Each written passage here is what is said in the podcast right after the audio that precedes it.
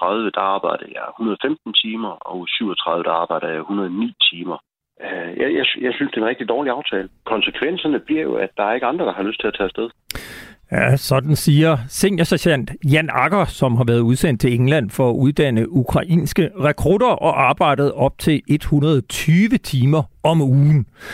Det ville normalt udløse en massiv afspacering, men når Jan Akker vender hjem i dag, skal han på arbejde mandag efter en enkelt fridag i morgen.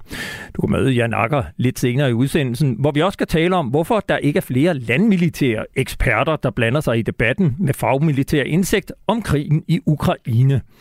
Vi skal også høre, hvordan det går i Ukraine og Rusland, og få en opdatering på, hvor meget vores nabolande opruster, mens vi i Danmark nærmest er faldet i søvn. Alt sammen i denne opdatering med seneste nyt fra frontlinjen her på Radio 4. Mit navn er Peter Ernst Ved Rasmussen. Velkommen indenfor. Men vi indleder programmet i England, hvor 65 danske soldater i nogle måneder har været med til at uddanne ukrainske rekrutter. Missionen annoncerede forsvarsminister Morten Bødskov i august, og samme måned gik træningen med danske instruktører i gang. Men det har, ligesom med alt det andet, der handler om Ukraine, været mere end svært at få detaljer at vide om uddannelsen. Det ændrede sig dog i denne uge, da Radio 4 blev inviteret til England for at overvære træningen. Min kollega Mads Anneberg rejste til England, hvorfra han har lavet denne reportage. Dag er vi i gang med det, vi kalder kulisseskydning. Øh, altså skydninger fra mure, døre, ruiner, øh, højre vinduer og, og så fremdeles. Alex fortæller mig, hvad der er på programmet i dag. Han er overkonstabel i den danske hær, og vi befinder os på en hemmelig lokation i det nordlige England. Det, du kan høre i baggrunden her, det er ukrainske soldater, bevæbnet med en AK-47, som prøver at ramme deres mål ude på marken. Og hvis de rammer, ja, så er det Alex og de andre danske instruktørers fortjeneste. We'll start at the first, uh, the first wall here. You uh-huh. do the five shots, and you'll move on to the next one. Okay. Okay. Any, any questions? Чи якісь питання? no. Okay, let's go. Good. A little bit more down. Трошки нижче. Siden august har det danske forsvar haft op mod 65 instruktører i England for at træne ukrainske rekrutter. Ofte helt fra bunden. Hvilket niveau har de, når de kommer her? Altså, øh, mange er civile. Øh, har aldrig stiftet bekendtskab med noget, der hedder inden for militærverden, øh, håndvåben eller, eller den dur. Så det er meget nyt øh, for mange af de her mennesker. Med andre ord, så skal danskerne sørge for, at en ukrainsk rekrut, der måske ikke engang ved, hvordan man holder et gevær, bliver forvandlet til en professionel soldat, der er klar til at tage tilbage til Ukraine og tage i krig. Og hvor lang tid har de så til det? Jo, de har lige præcis fem uger. Selvfølgelig er det begrænset, øh, hvor, hvor meget man kan lære dem på fem uger, men vi kan alligevel nå at få en, en okay grundbasis.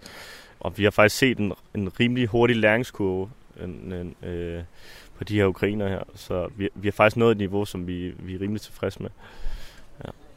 Vil du være tryg ved at tage i krig med den mængde uddannelse, som de får her? Altså, jeg vil selvfølgelig foretrække at få så meget uddannelse som muligt, men i deres tilfælde er det jo bare ikke realistisk. Øh, så bare det, at vi kan give dem en lille smule, er bedre end ingenting.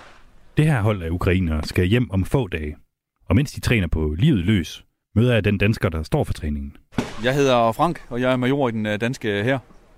Og hvad er din rolle øh, her? Jeg er chef for de danske styrker, som er indsat herover med henblik på at uddanne den øh, enhed, som står og kigger på lige nu. Hvor meget er fem uger i sådan en sammenhæng her?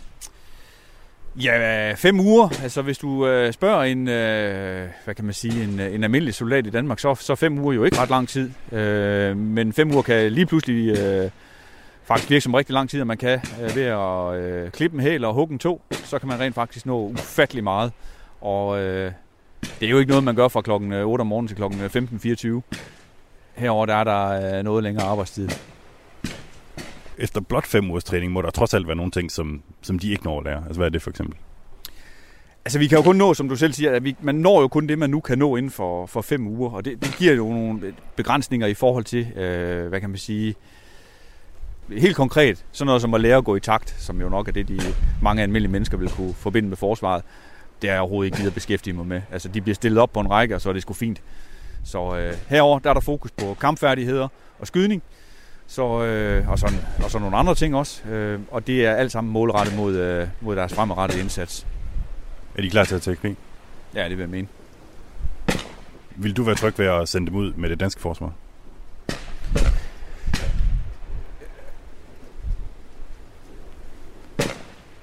Det kommer an på, hvilken, øh, hvilken opgave man skal løse. Men øh, hvis du spørger mig nu, om jeg kunne tage de her øh, drenge og piger med, ja, det vil jeg sgu gerne. De er jo kommet for, at, de er kommet for at slås, de er ikke kommet for at danse. Dem jeg skulle gerne have kommet med nogle over de her piger og drenge. Så til syvende og sidst, hvad er det for en forskel, I gør herover? Det er, at vi tilfører dem de kompetencer, man har brug for i krig. Så de kan... Det er, så de kan slå deres modstandere ihjel og undgå selv at blive slået ihjel. Jeg kender selvfølgelig ikke tabstallene, men, men, men, men det ville være urealistisk øh, at stå her og tænke, at øh, alle de her mennesker, som jeg har været med til at uddanne, og mine instruktører har, har uddannet, at de også lever om øh, et halvt år, et helt år. Der vil være nogle af de her øh, drenge og piger, som skal dø, og nogen skal blive såret, nogen bliver taget til fange. Og det er jo krigens natur og krigens vilkår, som jo er ubehagelige. Men, men det er jo derfor, vi er her, for at sørge for, at øh, der er så få af de her mennesker, som ender i øh, statistikkerne over, over tab, såret eller, eller fanger.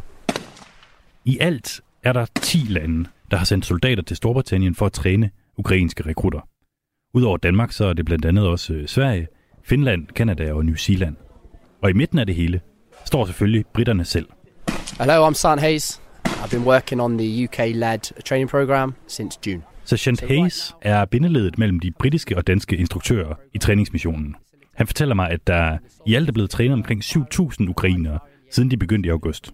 You got to realize this guy, when he turns up last week, was a lorry driver, was a shopkeeper, was was a car salesman. Okay, and then now he's learning how to use an AK-47 and how to hide himself in the camouflage and how to kill people. You know, so it's a, it's a massive, a massive change. Det er som sagt fem ugers træning, der skal gøre en brugtvognsforhandler til en soldat. Og hvis man synes, at det lyder af lidt, så fortæller Sergeant Hayes, at i begyndelsen, der var det kun tre uger langt. Hayes erkender dog også, at ja, selv fem uger er ikke særlig meget. Five weeks isn't long, okay? It's intense. They're working from t- 6 in the morning um, till 10 at night. It's, it's, it's, it's non-stop. Når danskerne instruerer de ukrainske soldater, så foregår det via en tolk. Og det gør det også, da jeg spørger en af dem, om han synes, han har fået nok træning. Is it enough training? Чи достатньо цього тренування? Загалом базового курсу достатньо. Достатньо. Yeah, yeah, enough. These basic uh, infantry courses enough, yeah. Indtil for nylig, der var Volodymyr her i marketing. Han arbejdede i en virksomhed, der sælger tøj på nettet. So you're ready to go to war now? Зараз ви готові йти на війну. Так. Yes. Ja, siger han. Jeg er klar. Når han om få dage tager tilbage til Ukraine, får han dog en måneds træning mere i den enhed, som han skal være en del af, inden han skal i kamp. Tilbage på skydebanen har instruktøren Alex gennemgået en af de sidste træningsrunder med en anden ukrainsk rekrut. Remember to hold the trigger. Пам'ятаєш, що треба в кінці е, тримати спусковий гачок. Мгм. Jamen altså, det er, jo- mange af dem, det er jo bare øh, altså, unge fyre, øh, der er yngre end mig selv, som ikke nødvendigvis har valgt, at de vil øh, i krig, og men gør det egentlig, fordi de føler, det er den pligt, de har. Øh, så det kan godt påvirke en lidt. Man tænker over, hvor privilegeret man er derhjemme. Og når jeg er færdig her, så kommer jeg jo også hjem til, en, øh, til min familie og et land, der ikke er i krig. Øh, så det er, så det er selvfølgelig nogle ting, man tænker over. Men han klarer det meget godt. Han klarer det rigtig godt. Han er selv en af mine drenge, så jeg har trænet ham godt. Ja, det var Mads Anneberg, som havde været i England for at møde de danske instruktører på et ikke nærmere bestemt sted. Og vi bliver ved udsendelsen af de danske soldater, som er i gang med at løse endnu en vigtig hasteopgave for forsvaret. Det skal vi tale med dig om, Jesper Korsgaard Hansen, formand i CS, Centralforeningen for Stampersonel, som er den største fagforening i forsvaret, der organiserer befalingsmænd i hele forsvaret og konstabler i søværnet og flyvevåbnet. Velkommen her i studiet. Tak skal du have. Øh, Lad mig lige følge op på den her reportage, med Anneberg lavede. Har, har du selv været i øh, England og besøgt de danske instruktører? Nej, jeg har ikke haft tid til at være derovre endnu. Hvad tænker du, når du hører sådan en reportage her om, hvordan det foregår og, og hvad de lærer? Jamen, jeg tænker det, at øh, danske soldater er super, super, super dygtige. Og så øh, tænker jeg også, at øh, de mennesker, som er i gang med at blive trænet, de er så super motiverede. Det er også det, jeg hører. Så, så, så samtidig med, at jeg sådan set er, er, er, er meget øh, glad for den indsats, vi gør, så er det jo også øh, en, en, en tragisk baggrund, og jeg er sikker på, at, øh, at øh, de, øh, de, de dygtige soldater, dem der tager derfra. Og for min egen regning må jeg sige, jeg tror da egentlig, det er ganske sundt, at herre fra Danmark en gang imellem hører, hvad det vil sige at være soldat, og hvad det egentlig handler om, altså nemlig at uddanne sig til at slå fjenden ihjel og redde sit eget liv, og det gør selvfølgelig indtryk, når dem, man uddanner, skal direkte i krig mod russerne, og ikke alle kan forvente at leve om et halvt år. Øh, hvis vi ser på den opgave, de danske instruktører udsendt til, hvor meget adskiller den sig så fra de andre opgaver, som forsvaret har pålagt dine medlemmer siden Ruslands invasion af Ukraine i februar? Jamen, den, den adskiller sig jo på den måde, øh, måske ikke fra det daglige arbejde, for der handler det jo om at, at, at uddanne øh, soldater, således at de kan stille op øh, til den opgave, som forsvaret skal løse.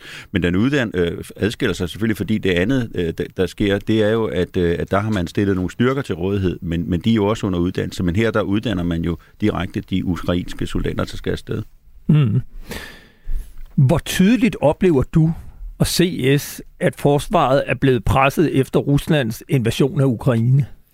Jo, men altså, det er, det er jo ikke nogen hemmelighed. Det har vi ude at sige så mange gange. De er virkelig presset øh, utrolig meget, fordi der er ikke det øh, mandskab til, øh, til stede, der skal, der skal anvendes til det her. Så det er et kæmpe pres. Hvad er det for frustrationer, som dine medlemmer giver udtryk for? Jamen, jeg har, jeg har lige hørt om det, og det er måske den bedste beskrivelse. En, der er lige er kommet hjem, øh, og, øh, og så ligger der hjem en, en, øh, en ny øh, tur, så, så man kan lige nå hjem og få vasket tøjet, og så skal man afsted igen. Og det er jo det, det handler om. Vi skal øh, videre øh, og høre fra et af dine medlemmer. Jeg blev i sidste uge kontaktet af seniorsergeant Jan Akker, som har været udsendt til England i 3,5 måneder for at være med til at uddanne de ukrainske rekrutter. Han rejser hjem i dag, og jeg spurgte ham, om han har været udsendt i traditionel forstand på samme vilkår, som hvis han var på international mission i eksempelvis Afghanistan. Nej, nej, det, det gør det ikke. Øh, vi, vi er egentlig ikke udsendt. Vi er på det, vi normalt vil sige, er en tjenesterejse. Og normalvis så er en tjenesterejse jo aflønnet i forhold til de tjenesterejseregler, der ligger og er forhandlet på plads for længe, længe siden. Det er i bund og grund alle de timer, du arbejder, dem, øh, dem optjener du. Øh, og hvis jeg havde overarbejdet, for eksempel øh, arbejdet 10 timer om dagen, jamen, så ville det være overarbejdstimer, der blev kønt på min konto. Men så hører du også sige, at, at du er udsendt på tjenesterejse, men har ikke de normale vilkår. Nej, fordi det er sådan, at da vi stod og skulle afsted på denne her opgave, der, øh, der valgte forsvaret i samarbejde med øh, fagforeningerne at lave en særskilt aftale, øh, hvor de egentlig valgte at sige, at vi tilsidesætter den tjenesterejse, der er forhandlet normalt, man vil køre på, og så laver vi en, en helt ny. Og det, de egentlig forhandlede, det var, øh, og igen, nu er det, nu er det grove tal, jeg, jeg smider ud, det er noget i nærheden af et øh, tillæg per dag på øh, 900 kroner før skat og ikke pensionsgivende. Frem for, at så skulle vi ikke øh, optjene op til en overarbejde. Det ville være udlæmpetillæg for de øvelser, vi tog på. Det ville være tillæg for, for stort set alt det, vi lavede herovre, skulle de 900 kroner så dække før skat, vel at mærke. Og når du nu rejser hjem, hvordan har din løn så været? Øh, har det stemt overens med det arbejde, du har udført, eller har du arbejdet mere end de 37 timer om ugen? Jeg har, jeg har personligt arbejdet rigtig meget mere. Øh, jeg har arbejdet øh, i gennemsnit, så vil jeg sige, øh, rigtig mange timer har jeg haft ved overarbejde. Nu har jeg taget øh, bare to tilfældige uger. Øh, eksempelvis uge 36, der arbejdede jeg 115 timer, og uge 37, der arbejdede jeg 109 timer. Og på de 14 dage, der havde jeg så en enkelt fridag. Det er jo mere end dobbelt så meget som normal tjenestetid, næsten op på tre gange så meget som normal tjenestetid. Hvordan kan du komme helt derop? Jamen, det er jo, øh, det er jo i bund og grund, fordi det arbejde, vi leverer herover er jo, er jo langt fra en, en 37 timers arbejdsuge. Det, det kan det heller ikke være. Øh, når vi er herover arbejder, så, så har vi vores øh, elever i, øh, i ganske få uger, og, og i de få uger, der skal vi stort set forsøge at presse øh, en helt komplet uddannelse ind i dem, øh, så de kan blive bedst muligt rustet til at komme hjem igen. Så de har jo ikke, de de har jo ikke tid til, at vi holder fri øh, efter 7,4 timer om dagen. Og, og hvis de havde, så selv derefter, så skulle vi jo forberede os, og vi skal stadigvæk køre frem og tilbage, og nogen har rigtig langt fra et hotel til arbejdspladsen og sådan noget. Så, så der, der er mange bevægelsestimer i det, og der er meget, øh, der er meget tid i det, hvor vi ikke kun arbejder med, med vores elever over. Ikke?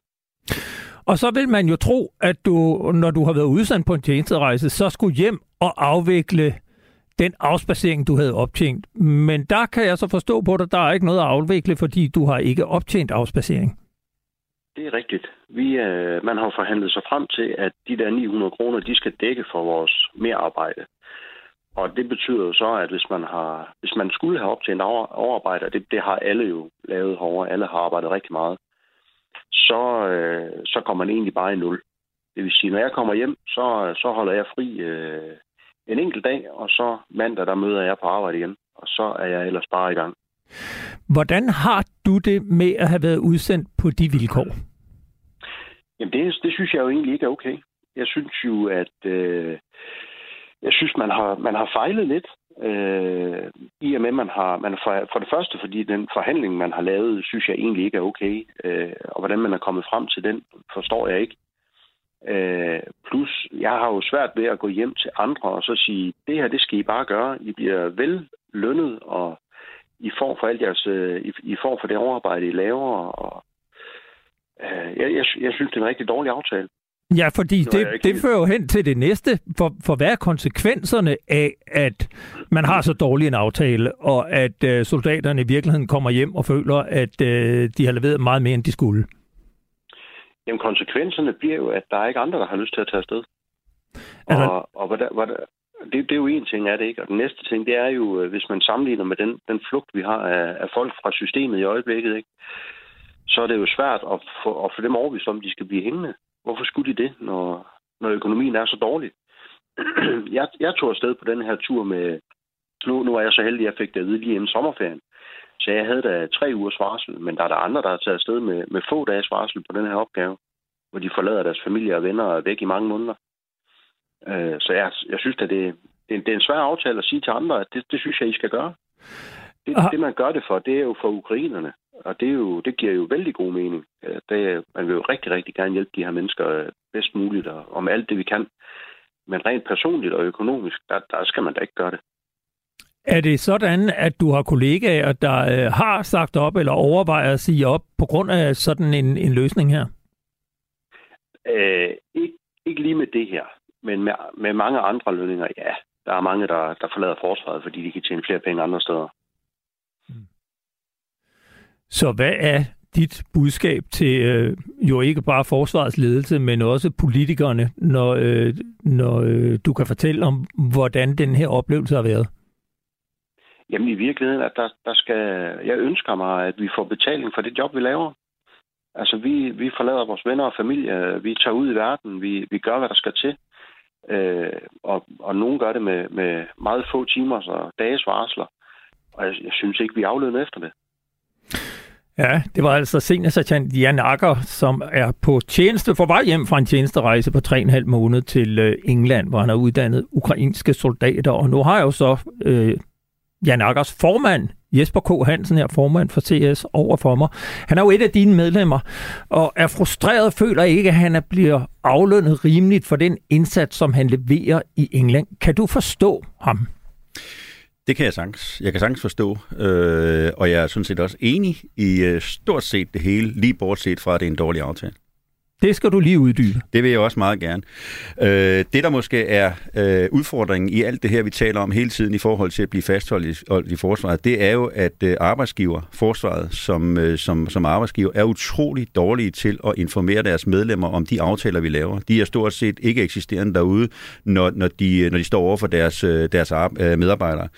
Men, men aftalen her er jo lavet øh, i sommer, øh, og, øh, og den er lavet under nogle forudsætninger, der var på det tidspunkt. De kendte forudsætninger, vi havde på det tidspunkt, øh, og, øh, og det havde vi jo fra de øvelseslister, der kom derovre fra. Og her vil jeg gerne sige, der indgik øvelse ikke. Så det var, øvelse var ikke en del af det. Øh, der laver vi den aftale, og der er et overlap i aftalen, så det er faktisk en god aftale, vi indgår. ret hurtigt bliver det, øh, bliver det klart for os, at, at der ligger nogle andre forudsætninger. Englænderne har lavet nogle andre øh, elementer i de her, som gør, at, at der er mere og mere arbejde i det, end, end vi havde regnet med. Øh, og der kontakter vi så øh, Forsvarsministeriets personalstyrelse, og så får vi en aftale i, øh, i stand, som handler om, at folk skal registrere deres arbejdstid derovre. Fordi vi ikke er rigtig klar over, om alle er på arbejde hele tiden. Øh, men aftalen går så ud på, at man efterfølgende skal gå ind og, og, og kompensere øh, for det merarbejde, der er foretaget. Og jeg vil gerne sige, at øh, aftalen er også lavet således, at dine 900 kroner kan jo konverteres til friheder, når man kommer hjem. Det vælger medarbejderen selv at gøre, hvis man har lyst til det, i for, og det gør man med sine arbejdsgiver. Så, så aftalen er sådan set grundlæggende god. Det vi så mangler nu, det er at få konverteret øh, de, øh, eller få, få, få lavet en beregning på, hvad det egentlig er, der reelt er i arbejdstid. Og en lille ting, lille ting, jeg også lige vil sige, det er, at der er ikke noget usædvanligt i, at vi går ind og laver de her aftaler. Det har vi gjort, øh, det har vi gjort mange gange før. Så bare så jeg forstår dig ret, så siger du, at de frustrationer, som seniorsergeant Jan Akker, han har med ikke at blive betalt ordentligt for det massive overarbejde, det står du her og lover, at det vil han blive kompenseret for på et senere tidspunkt. Vi har i hvert fald en aftale med Forsvarsministeriets personalestyrelse om at gå ind og kigge på det reelle merarbejde, der er foretaget over. Men de 900 kroner er jo også for noget af det. Der er også noget om, omkring øh, for ulemper. Men det er jo for det. Men der er, der er det så meningen, at de skal opgøre deres arbejdstid, og så går vi ind og, og finder ud af, hvad det er så øh, for en kompensation, der skal, der skal gives. Vi har naturligvis også forsøgt at få Forsvarsministeriets personalestyrelse til at stille op til interview om denne sag. Men et svar oplyser personalestyrelsen, at citat, det er Forsvarsministeriets vurdering, at vi ikke kan deltage i et interview om sagen grundet den parlamentariske situation, citat slut. Og her må jeg jo så bare slukke, sukke og konkludere for egen regning, at øh, det er formentlig at departementchef Morten Bæk, der simpelthen er skræmt fra videre sands over risikoen for, at en embedsmænd midt i forhandlingerne om en ny regering skulle komme til at oplyse befolkningen om faktuelle forhold inden for Forsvarsministeriets område. Det minder lidt om russiske tilstanden, som bliver praktiseret i den danske statsadministration. Men personalestyrelsen skriver dog, at den kan oplyse følgende. Citat. I Forsvarsministeriets personalestyrelse har vi drøftet sagen med de faglige organisationer, og vi er enige om, at de forudsætninger om forventet arbejdstid med videre, der var, da lønaftalerne blev indgået, har ændret sig. Derfor er det også naturligt, at vi sammen med de faglige organisationer kigger på aftalerne igen. Vi er indstillet på at genforhandle lønforholdene, men vi vil først kunne indgå en aftale, når en ny regering er dannet. Citat slut.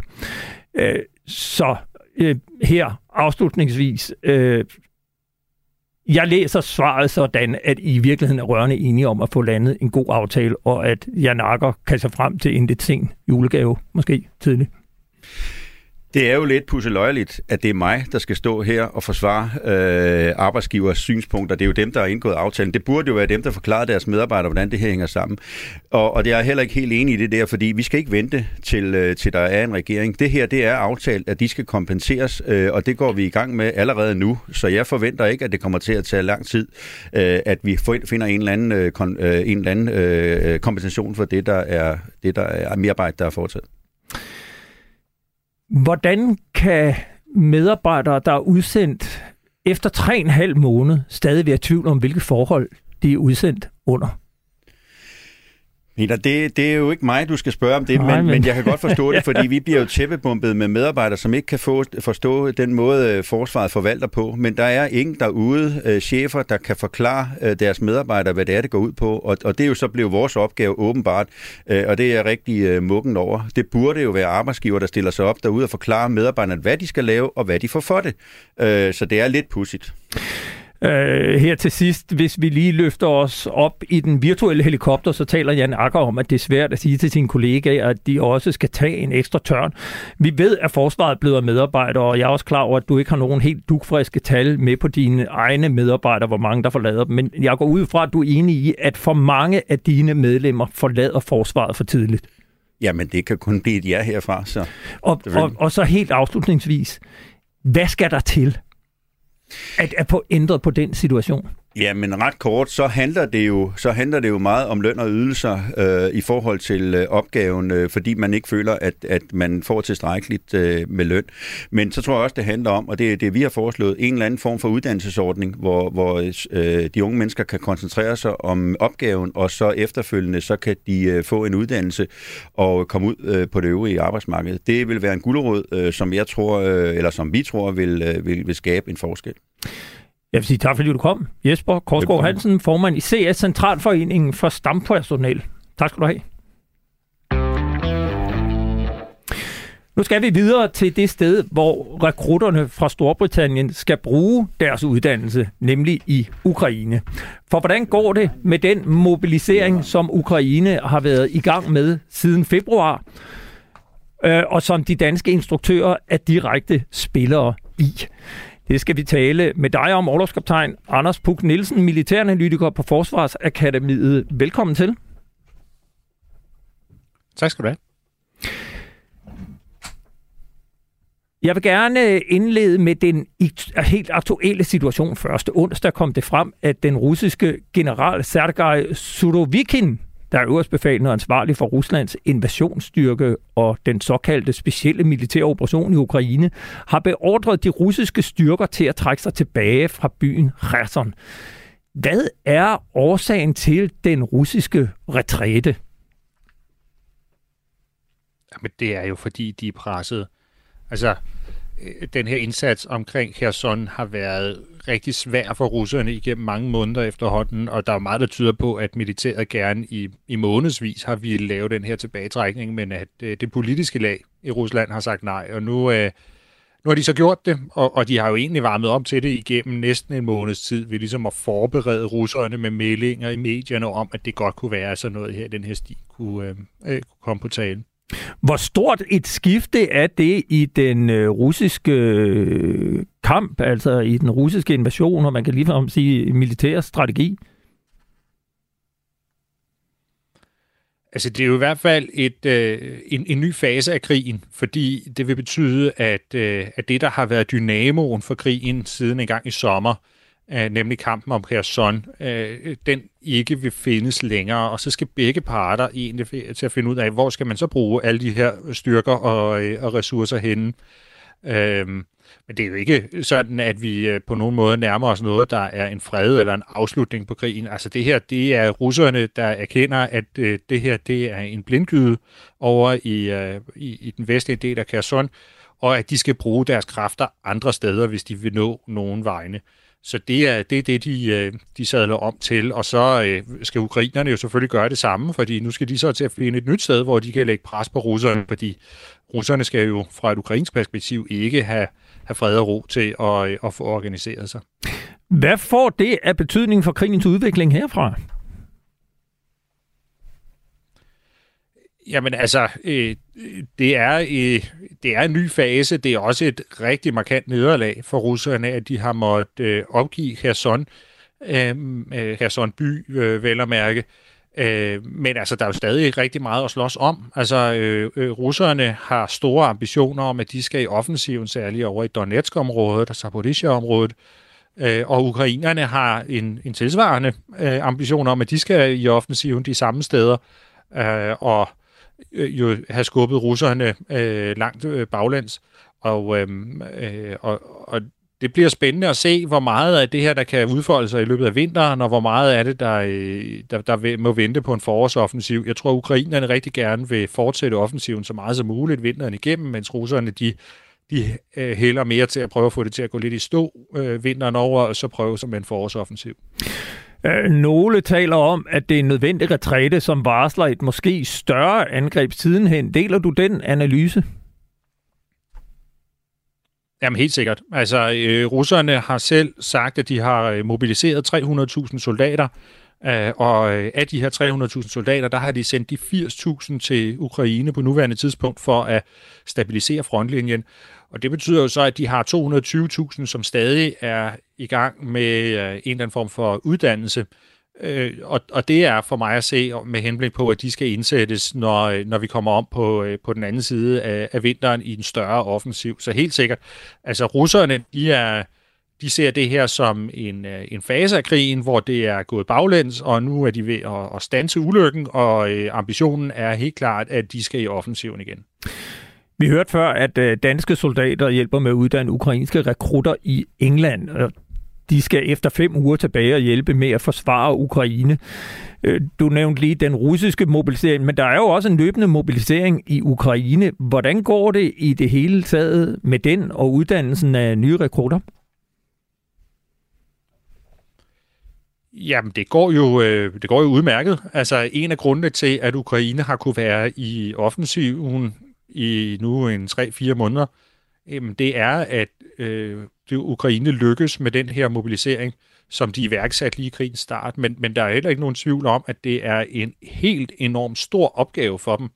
Og, og det er jo så en af grundene til, at øh, øh Vesten og, og blandt andet Danmark hjælper til at løse den her opgave, øh, for at, at få tempoet op øh, i, øh, i uddannelsen af alle de her ukrainske rekrutter, men, men også for at øh, frigøre nogle ukrainere til, at de kan være ved frontlinjen, i stedet for at øh, skulle tilbage og, og fungere som instruktører øh, mm. på, øh, på, på øvelsesområder.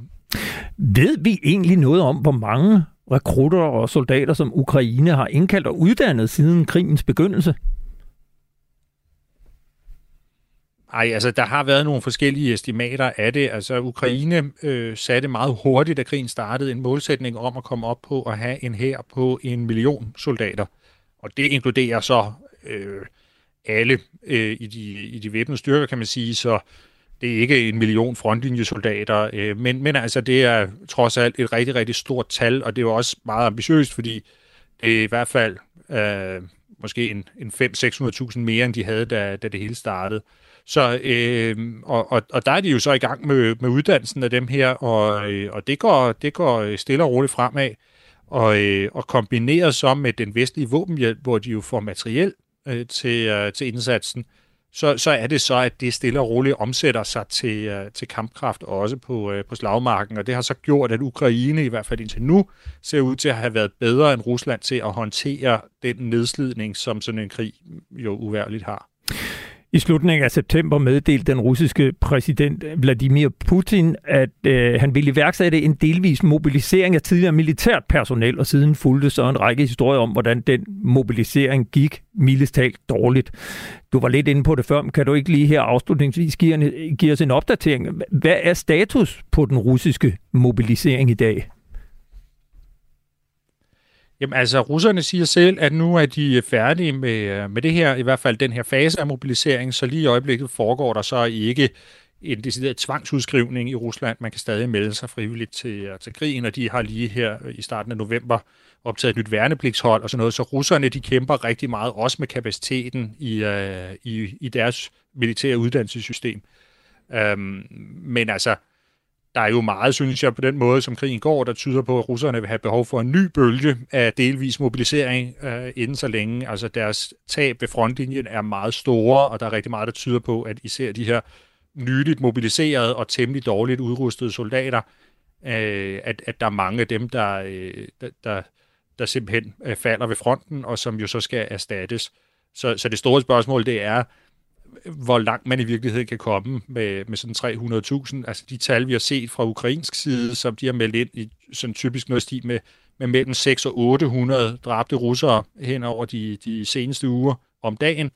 Øhm, og altså, hvis man så dertil øh, holder sådan et forhold med, at der måske er tre sårede per dræbt eller sådan noget, så er det måske noget med, med et sted mellem 2 og 3.000 russiske soldater, som bliver gjort ukampdygtige om dagen, sådan som krig foregår lige i øjeblikket, og så får man jo altså hurtigt brugt sådan en, en 80-100.000, eller måske endda op, altså de her 300.000 mm, hurtigt mm, op, ikke? Så, så der kan godt være behov for en ny bølge af delvis mobilisering til foråret. Vi skal videre til det næste emne på programmet, og jeg har bedt om lige blive hængende, Anders Puk Nielsen, for vi skal nemlig debattere, hvad det er for militære eksperter, som i oplysningstegn gør os civilister klogere på krigen i Ukraine. Tirsdag bragte vi i på Olfi et debatindlæg, og det er et forsvarsmedie, øh, som var forfattet af major Alexander Høgsberg Tetzlaff, som er militæranalytiker på Center for Militærstudier ved Københavns Universitet. Han skrev, og jeg citerer, Forsvaret spiller en vigtig rolle i formidlingen af krig til befolkningen, fordi forsvaret i høj grad besidder et snævert vidensmonopol om krigsførelse i kraft af forsvarets ansattes høje militære faglighed. Et ekspertiseområde, som til med er meget snævert og kun beskæftiger et fortal af medarbejdere i landet. Derfor er det påfaldende, at mange af de egentlige landmilitære eksperter ikke, eller i meget ringe grad, bidrager til debatten og folkeoplysningen i medierne. Jeg tænker her på herreofficerer fra eksempelvis Forsvarsakademiet, som til daglig arbejder med landmilitær doktrin, hvoraf mange har gennemgået herrens højeste niveau af taktiske kurser, operations- og føringsuddannelsen. Citat slut. Han kalder det en skam og nævner, at din dig og din kollega Claus Mathisen fra Forsvarsakademiet gør det glimrende, men at I ikke har den her operative baggrund, eller de særligt relevante erfaringer fra OFU øh, at gøre det ud fra. Og jeg skal jo så personligt være den første til at rose og takke dig for løbende at stille op, når vi ringer og beder om fagekspertise. Men det er selvfølgelig en relevant debat. Øh, og så spørger jeg dig, Anders Puk Nielsen, som søgeofficer og overlovskaptajn, hvilke overvejelser har du gjort dig om at analysere en landkrig? Øh, jamen altså, øh, selvfølgelig jo øh, masser af overvejelser om, hvad er det i virkeligheden, som jeg synes, jeg ved noget om, og hvad, øh, hvor er det, jeg må sige lige præcis her, der, det er så ikke lige øh, det, jeg er skarpest på, og egentlig så synes jeg jo, nu, nu præsenterer du mig som sørofficer, men i virkeligheden så er det jo måske i virkeligheden mest min sprogofficers baggrund, som jeg har bragt i spil her, og hvor Præcis. jeg synes, at jeg har noget unikt at, øh, at bidrage med i, i forhold til de her analyser. Men jeg tror bare også, man må sige, altså, det er jo meget sjældent i de her øh, debatter, og øh, altså, at journalisterne efterspørger sådan meget detaljerede beskrivelser af en eller andet øh, sådan nuanceret landoperationsemne. Altså typisk så er det jo sådan på det lidt mere overordnet plan, og journalisterne mm, sådan mm. springer også ofte imellem emnerne, så man kan sagtens i det samme interview skulle beskæftige sig med et eller andet øh, øh, landtaktisk, men også noget luftkrig, og så bliver det lige blandet ind med noget atomvåben og nogle politiske overordnede dagsordner, alt sammen i et stort mix, og, og der må man bare sige, at ligegyldigt hvem der havde stillet op til det interview, øh, så, så ville man på et eller andet område skulle, øh, skulle lidt ud over det, som jo måske er ens øh, uddannelsesmæssige baggrund. Og det kan jeg kun ikke genkende til, men jeg vil i hvert fald sige tusind tak, fordi du har tid til at være med i frontlinjen igen i dag, og jeg kan godt love dig, at vi helt sikkert kommer til at ringe til dig igen en anden god gang. Tak, Anders Puk Nielsen. Jamen, velkommen. Og nu kan jeg så i stedet byde velkommen til dig, Alexander Høgsberg Tetslav. Det er dig, der har skrevet debatindlægget, og jeg har lovet at understrege, at du skriver det som privatperson og ikke i din egenskab af ansat på Center for Militære Studier. Men lad mig spørge dig. Hvad er problemet med den fagmilitære udlægning af krigen i Ukraine? Tak for invitationen allerførst, og tak for lejligheden til at, at uddybe, og måske også til en vis grad sige, moderere mit debatindlæg. Altså, det er jo tænkt lidt som et, et kægt indspark til nogle generelle tendenser, som jeg gerne vil belyse. Og også tak, fordi du understreger det med Center for Militære Studier, for her der er det jo kraft af min rolle som herreofficer, jeg udtaler mig udelukkende. Men mit hovedmål sådan set med at starte debatten, Peter, det er egentlig ikke nødvendigvis rettet direkte mod FAK, men og lige i forhold til KLO af Center for Landmilitære Operationer, så ved jeg jo, at der sidder en enorm faglighed derude, som ikke nødvendigvis øh, Øh, bliver hørt, og det er der ikke kun mig, der undrer mig over det, det er der også andre, der har undret sig over. Men jeg har skrevet debatindlægget ud fra en generel undring om, hvordan man egentlig debatterer ting i forsvaret og i herren generelt. Øh, og de manglende eksperter fra herren i dækning af lige præcis Ukraine, øh, er jo måske blot et fikspunkt, eller et udtryk for en uheldig tendens eller kultur i, i herren, øh, særligt blandt karriere, karriereofficerer. Og nu er det mest herren, jeg fokuserer på, fordi jeg selvfølgelig selv er fra herren. Men, men det går, tror jeg, på intern kritik, ekstern loyalitet. Forstået på den måde, at faglig kritik indad til, det er acceptabelt, og det er også med til at gøre organisationen bedre. Men udad til, der er man i højere grad måske lojal. Og Ukraines mediefokus... Og, og, og hvad, hvad lægger du i lojal? Ja, det er, at man... Øhm, tiger stille. Ja, nej, ja, ikke man siger tiger stille, men i hvert fald, man, man, man, siger i hvert fald, øh, man siger nok i hvert fald så i høj grad ting, som man ved, at, øh, at dem længere oppe i systemet i hierarkiet øh, nok er enige i. Så de kontroversielle ting er, er i hvert fald nok pakket væk. Altså, du, du spørger debatten, øh, i debatindlægget, om det er manglende tid eller ressourcer, om det er arrogance eller frygten for at sige noget på live-tv, der gør, at, øh, mm. at officerer afholder sig fra at blande sig i debatten. Hvad, hvad hælder du selv mest til? Øh, altså, i virkeligheden, så, så kan det godt blive en anden anelse polemisk, når jeg ligesom stiller sådan nogle konkrete ting op. Men derfor synes jeg, i debatten ligger også at skærpe tonen på det, der egentlig synes jeg er det vigtigste her. Fordi for karriereofficerer, som viger deres liv til forsvaret, så, så er der en bekymring for, om det påvirker karrieren at udtale sig offentligt om militærrelaterede emner, og som måske kan have en chefs interesse. Det er i hvert fald det, jeg hører på vandrørene. Og uanset om det blot er en virkelighed op i hovedet på de her herreofficerer eller ej, så er det i hvert fald en meget effektiv styringsmekanisme. Og øh, ideen om, at det forholder sig sådan, bør man i hvert fald være opmærksom på fra ledelsens side. Det tror jeg, det er det, jeg også gerne vil sige med det, og måske tage hånd om den bekymring og imødegå den. Det er jo ikke sådan, at jeg tror, at, at der er nogle onde chefer, der er bevidst derude, sidder ligesom og, og, og gør det her meget, meget øh, bevidst. Men jeg tror i høj grad, det er usynligt, og man måske også som chef bliver, bliver blind for det. Og så kan jeg ikke lade med øh, at kort at referere til øh, Foucault's panoptikon, den her særlige konstellation som, øh, som metafor for, at disciplin måske bliver overholdt via nogle, en form for overvågningsmekanisme, som måske ikke er særlig tydelige, men som i hvert fald påvirker de officerer. Vi er så heldige, at vi øh, måske kan få opklaret, hvad årsagen er til, at øh, landmilitære officerer ikke blander sig i debatten. For nu kan jeg byde velkommen til dig, Henrik Ryberg, kontradmiral og chef for Forsvarsakademiet på Svanemøllens Kaserne. Velkommen til. Tak skal du have. Hvorfor er der ikke flere landmilitære officerer med højere rang til at forklare os sagsløse civilister, hvad det er, der foregår i landkrigen i Ukraine? Jamen, det er der jo for, ikke fordi, at øh, vi har jo den pulje af medarbejdere, vi har. Og i forbindelse med den øh, massive efterspørgsel, der er i forhold til, til at udtale sig i, i medierne, jamen så, øh, så bliver vi jo nødt til at kigge på tværs i forhold til, hvem vi har til rådighed. Og det er sådan lidt i forhold til det, Anders Puk, jeg også lige hørte her, da jeg startede øh, med at blive ringet op, at, øh, at der, der sidder vi jo øh, og vurderer, øh, hvem der er i stand til at kunne svare på de spørgsmål, øh, medierne henvender sig med, og også hvem der er til rådighed. Og der kan man sige, at øh, den måde, vi, øh, vi løser opgaven på, og det er jo en massiv opgave, der er kommet øh, lige pludselig øh, til os, det er, at vi har en pulje medarbejdere, der hele tiden byder ind øh, og sparer med hinanden. Og i forhold til de konkrete medarbejdere, som, øh, som Alexander refererer til, så kan man sige, at øh, da vi startede det her arbejde op, der havde de sådan set øh, både travlt med at undervise, og de havde travlt med nogle øh, designeringsfunktioner øh, i forhold til nogle øh, udlandske hovedkvarterer, og så havde de jo travlt med nogle udviklingsopgaver øh, for herrens operative enheder, der gjorde, at øh, medmindre nogen de begyndte at spørge specifikt ind til nogle helt særlige opgaver, øh, man, man gør i forhold til øh, herrens øh, fremrykning over et vandløb, eller hvad ved jeg, et eller andet, jamen så, så har vi vurderet, at de rigtig mange dygtige medarbejdere, som vi har øh, rundt omkring, øh, de øh,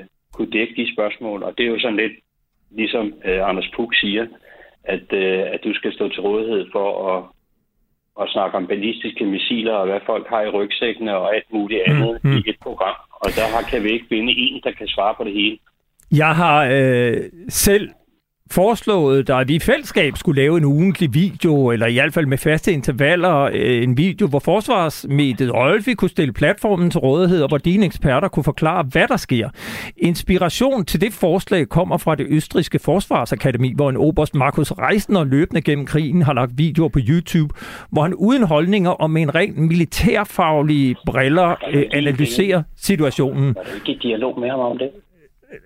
Øh, nu kører jeg lige videre her, øh, hvor øh, han analyserer situationen, han forklarer, hvad der sker på begge sider af konflikten, og kommer med bud på nogle scenarier for udviklingen. Welcome to the Theresian Military Academy. I'm Colonel Markus Reisner. I'm the head of the Research and Development Department of the Academy. Today we will have a look at the Ukrainian offensives in Kherson and Kharkiv.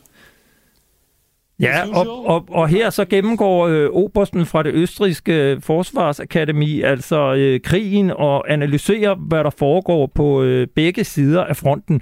Hvorfor udpeger forsvaret eller forsvaret, forsvarsakademiet eller forsvaret mere generelt ikke en landmilitær officer med en forholdsvis høj rang til at forklare løbende, hvad der foregår i Ukraine? Jamen, som jeg siger til dig, så, så har vi jo så nogle andre ting. Nu kan man sige en højstående officer med en... Øh med en herrebaggrund. Øh, så mange er der heller ikke her på Forsvarsakademiet øh, af, af den grad så, så, så det har vi slet ikke øh, mulighed for i forhold til de andre opgaver, vi har. Men så bare for at, øh, at, at lige runde den af, det vil sige, det handler i sidste ende om ressourcer, og det kunne jeg godt lige tænke mig her bare lige at spørge Alexander Tetzlaff om. Altså, du spørger jo, hvad årsagen til det er, men Henrik Ryberg siger, at det er simpelthen ressourcer, at man puljer dem, man har, og at det sjældent er så øh, snævre spørgsmål, at, at det alene drejer sig om landmilitære ting, men der kommer mange andre dele. Køber du ikke det svar? Det er ikke en meget god forklaring. Altså for det første, så, så er det vigtigt også at understrege, at det er ikke fordi, at ved det her debatindlæg vil blande mig i, i FACTs interne prioritering af ressourcer, selvom det måske Præcis. godt kan virke sådan. Men, men altså, og jeg vil også understrege, at FACT deltager jo, og jeg, og jeg, som jeg roser også de medarbejdere, der er. Jeg siger også i debatindlægget, at man ikke behøver nødvendigvis have en OFU for at udtale sig. Jeg udtaler mig selv, og jeg har ikke OFU. Øhm, og men, men, men jeg tror bare, at, at det, jeg synes kunne være interessant at tage debatten med ham, fordi jeg kan sådan set godt købe Henriks argumenter, det er lige så meget, at, at, at det er en mulighed for os at bidrage til at, at udvikle den militær profession. Og hvad ligger der egentlig i officerskærningen? Øh, og, og tæller det som, som officer øh, i forhold til karrieren og bidrage til debatten? Det er det, sådan nogle ting kunne jeg godt tænke mig også, for jeg er bange for, at det også er en del af det, som bliver glemt. Mm. Øh, den her debat, vi har nu, Henrik Rybør, er det, er det noget, der på nogen måde får dig til at tænke over, hvordan at forsvaret kan bruge sine kræfter bedre i den offentlige debat, og hvordan man bedre fra Forsvarsakademiets side kan hjælpe befolkningen med at forstå, hvad der foregår i eksempelvis Ukraine? Jo, men altså, vi kan jo altid blive bedre, men, men jeg vil jo sige, at øh, jeg tror, vi har haft øh, godt og vel øh, 3500 indvendelser øh, siden, øh, hvad hedder det, Ukraine-krisen startede. Og, og vi er på hver eneste dag i rigtig, rigtig mange medier. Og man kan sige, at øh, vi gør alt, hvad vi kan for at bidrage øh, så godt vi kan. Og, mm. øh, og jeg har heldigvis også kun øh, hørt ros øh, i forhold til de bidrag, og i forhold til, om, øh, om de optræder i herreuniform, flyveruniform, eller hvilken uniform de gør, så prøver vi jo at gøre os øh, umage i forhold til de henvendelser, vi får i forhold til, hvad er det for nogle øh, medarbejdere, vi kan stille op med, om, om spørgsmålet så er om cyber eller særlige herredoktriner, mm. eller om det er missiler eller droner, eller hvad det er. Oh. Så jeg vil sige, at øh, i forhold til, hvad vi har bidraget med tidligere, så, øh, så, kan jeg, så kan jeg ikke mindes, at vi på noget tidspunkt øh, har, har bidraget så meget. Om vi så kan gøre mere, det kan vi jo altid, men, men jeg tror bare på det her marked, så kan vi blive ved. Ja. Så kan du altid finde nogle finesser, at, øh, at vi alligevel ikke kan løse. Og Henrik, her kommer jeg til at afbryde dig, for vi skal omkring et sidste emne. Jeg vil sige tusind tak, fordi vi måtte ringe dig op. Kontradmiral, chef på Forsvarsakademiet, tak fordi du var med. Og tak til dig, major Alexander Høgsberg Tetzler fra Center for Militære Studier på Københavns Universitet. Tak fordi du også kom ind og var med. Det var så let. Vi runder denne udsendelse af med en virtuel flyvetur rundt til vores nærmeste allierede omkring Østersøen, Øresund og Kattegat. Det gør vi med dig, Torben Ørting Jørgensen, pensioneret kontradmiral og i dag formand for Foreningen Folk og Sikkerhed. Velkommen til. Tak for det. Og så skulle jeg jo også nævne, at du sidder i Olfis Advisory Board. Du skrev i denne uge et opslag på Facebook, hvor du noterede der forsvarsviljen hos vores nabolande og undrede dig over langsomligheden i Danmark. Den holdning, den kender vi udmærket. Vi skal derfor ikke fokusere så meget på den, men jeg kunne godt tænke mig, at du lige hjalp os med at få et indblik i, hvad er det, der sker i landene omkring os. Kan du ikke prøve at fortælle, hvad er det, der foregår i Norge, Sverige, Finland og Polen? Jamen altså, de, de lande, du nævner, er i gang med en øh, markant øh, oprustning af deres øh, forsvar. Øh, Norge har været i gang et stykke tid. Øh, Sverige er virkelig gået i gang, og Polen er øh, for fuld skrue fremad. Og øh, fælles for dem alle, det er, at de har accelereret øh, stigningen i deres forsvarsbudgetter, så de alle sammen ligger øh, enten over 2% eller tæt på 2%, og de alle har iværksat materielanskaffelse, som giver øh, deres respektive forsvar forøget kampkraft. Og øh, for mig at se, så øh, er den eneste forklaring på det her, at øh, de har en anden øh, tolkning af situationens alvor, end den vi har i Danmark. Og kan, det undrer mig. Kan, kan du ikke lige prøve at give os nogle eksempler? Hvis vi ser til Polen, hvad er det, øh, den polske regering har investeret i her for nylig? Altså, Polen har øh, købt massive mængder øh, udstyr fra øh, USA. Det drejer sig om helikopter, det drejer sig om øh, andre øh, hovedmilitære øh, komponenter. Øh, og i, i takt med, at øh, USA ikke længere på grund af produktionsproblemer er i stand til at levere, så har øh, Polen orienteret sig mod Korea, som blandt andet på artilleriområdet leverer øh, øh nyt udstyr til dem. 672 øh, haubits artilleripjæser, og så 1000 styk K2 Black Panther kampvogne har de købt jo i Korea. Det er jo Præcis. massivt tal. Det er det, og, og, øhm, og selvfølgelig øh, kan vi stadigvæk øh, hævde, at vi har øh, lidt Østersø mellem os og, og, og frontlinområdet, men med øh, krigsskuepladsens dynamik, øh, de nye elementer i form af hybrid krigsførelse og, og andre ting, så begriber jeg simpelthen ikke, at vi ikke er kommet op i fart. Øh, ligesom jeg heller ikke begriber, at forsvaret ikke fyldte, fyldte mere i, i øh, den debat, der øh, pågik under folketingsvalget. Mm. Og, og jeg er tilbage ved en konklusion om, at den her øh, konsensusgrød, der har øh, hvilet om øh, forsvarets øh, udvikling og tilstand, øh, som jo hviler på et bredt politisk flertal, det faktisk er en trussel imod øh, vores evne til at få opstillet et forsvar, der kan løse de opgaver, der er kommet. Og jeg ser ingen tegn på, at det her det ændrer sig. Tværtimod lukkes der ned. Vi kan jo se, at selv en rapport om uh, forsvarets sande tilstand øh, nu bliver forelagt FE med, hen, med henblik på at blive uh, vurderet i lyset af den aktuelle situation, og så kommer der sådan et gennemoverstreget papir tilbage. Uh, havde du givet dem en værvesigt fra Moskva, havde den set lige sådan ud. Uh, hvis du giver myndigheder, der har ansvar for den slags ting, en opgave i den her sammenhæng, så lukker vi debatten totalt. Og det er alt andet end en lukket debat, vi skal have nu. Vi skal have en åben, transparent debat om det forsvar, vi skal have. For det har vi ikke i dag. Vi er ikke i stand til at sælge en brigade, der dur til noget på 4.000 mand. Vi har haft to rotationer af en kampbataljon til Letland, så løber herren tør. Det er simpelthen ikke godt nok og der skal ske noget meget, meget hurtigt. Nej, jeg kan jo bare lige for at sætte det i perspektiv. Altså, vi har alle sammen vidst, at Finland i forvejen, som nu formentlig bliver medlem af NATO om ganske kort tid, har et meget velrenommeret forsvar, som øh, kan mønstre 300.000 mand på, på ingen tid. Der har den finske regering her for ganske nylig fastslået, at man vil hæve forsvarsbudgettet med 20 procent i forhold til sidste år. Det betyder altså, at Finland kommer op på at bruge 2,25 procent af BNP på forsvar. I Sverige, der har den nye svenske regering med Ulf Kristersson annonceret, at øh, Sverige kommer op på 2% allerede i 2026 i stedet for 2028, der var planen. Og Sverige regner vi jo også med bliver nyt NATO-medlem om ganske kort tid, og den svenske forsvarschef har samtidig annonceret, at man ønsker ingen forbehold i forhold til det her NATO-medlemskab.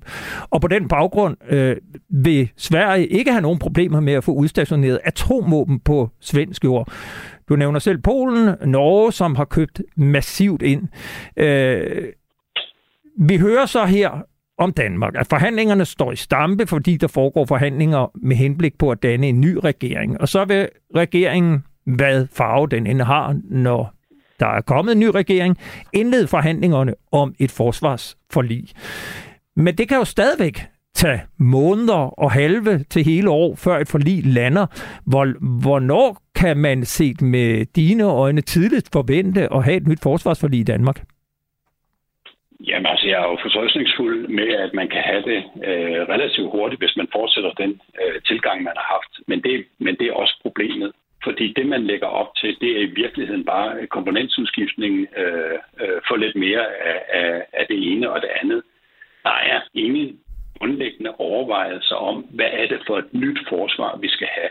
Fordi det, vi har, det var det, der var baseret på, at vi kunne sende øh, enkeltbidrag ud, øh, små kampformationer ud øh, i områder langt fra Danmark, hvor de kunne lave en, øh, en glimrende indsats.